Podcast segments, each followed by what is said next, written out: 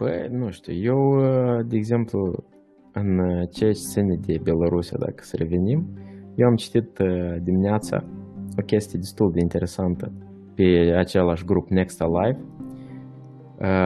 Era așa denumit Plan Победы. Și a spus așa și un fel de strategic planning, cu obiective, cu tot frumos. Și sunt câteva chestii care mie mi-au atras atenția. Era vorba de neachitarea impozitelor, chestii gen, adică să nu-ți achiți plățile comunale, să nu faci cumpărături de la întreprinderi de stat, companiile private să nu facă contractări cu instituțiile de stat, deci să-ți retragi banii din băncile de stat și așa mai departe. Deci Băi, chestii destul de targetate.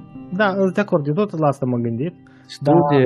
dar nu o să fie afectat iar ăștia care au vile și bani și tot frumos stau ei. ei, ei eu sigur că ei pot să nu trăiască din salariu de angajat. Da, dar tu, tu înțelegi, tu, tu targetezi, pe cine tu să targetezi birocrație. Tu nu targetezi. Câșenco și directorul la OMON și la KGB, logic ei iau vile și conturi. În... Tot pe pensionieri, tot pe cei care stau pe indemnizații, tot pe cei care așteaptă subvenții de la stat. Apropo, ei deja au, încep, încep să creeze instituții paralele. Ministere paralele de sănătate, de apărare, de interne, de educație și așa mai departe, pentru a ajuta oamenii în dificultate. Dintr-o parte, ei atacă instituțiile de stat, dar creează și instituții paralele care să ajute oamenii nevoiași, care au rămas fără joburi, care, nu știu, pensionari, oameni cu probleme de sănătate și așa mai departe. Nu, și deci, eu la asta m-am gândit. Exact, mi se pare. Bine, acum detaliile astea nu le știam. Eu, și eu m-am gândit la asta la, la taxă, ca să poți să taxa. Eu am job și m-am gândit să ai, știi că este și Moldova, este 2% de impozit. Da, să da. ai altele 2% care zice că îi, se duce la un funcționar public. Și tu să selectezi și independență și în fiecare lună chiar să, să-l poți selecta cine, cui vrei să-i dai și dacă nu vrei de și poate vrei la o caritate, că nu ești da, da. de, de dâns și de tot. Așa. Eu te-aș invita să te uiți cine sunt cei mai mari beneficiari de astea 2%. e destul de amuzant la noi testul cu cele 2%.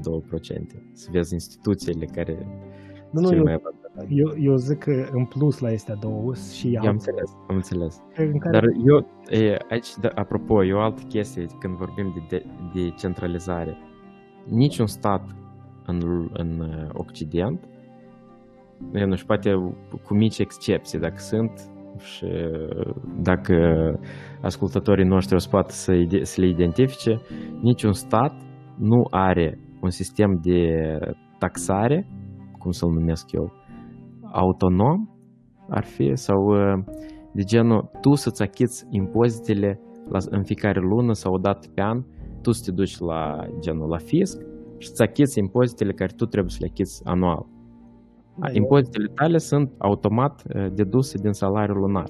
Eu, eu înțeleg asta, eu, eu îți spun, eu zic nu direct, în orice caz, salariul se plătește automat anual. Este 2% a se ducă într-un cont bancar, temporar cred că 2%. Și de acolo, în dependență de ce ai dat tu în fiecare lună uh, ai selectat, a să duc uh, diferit la diferit.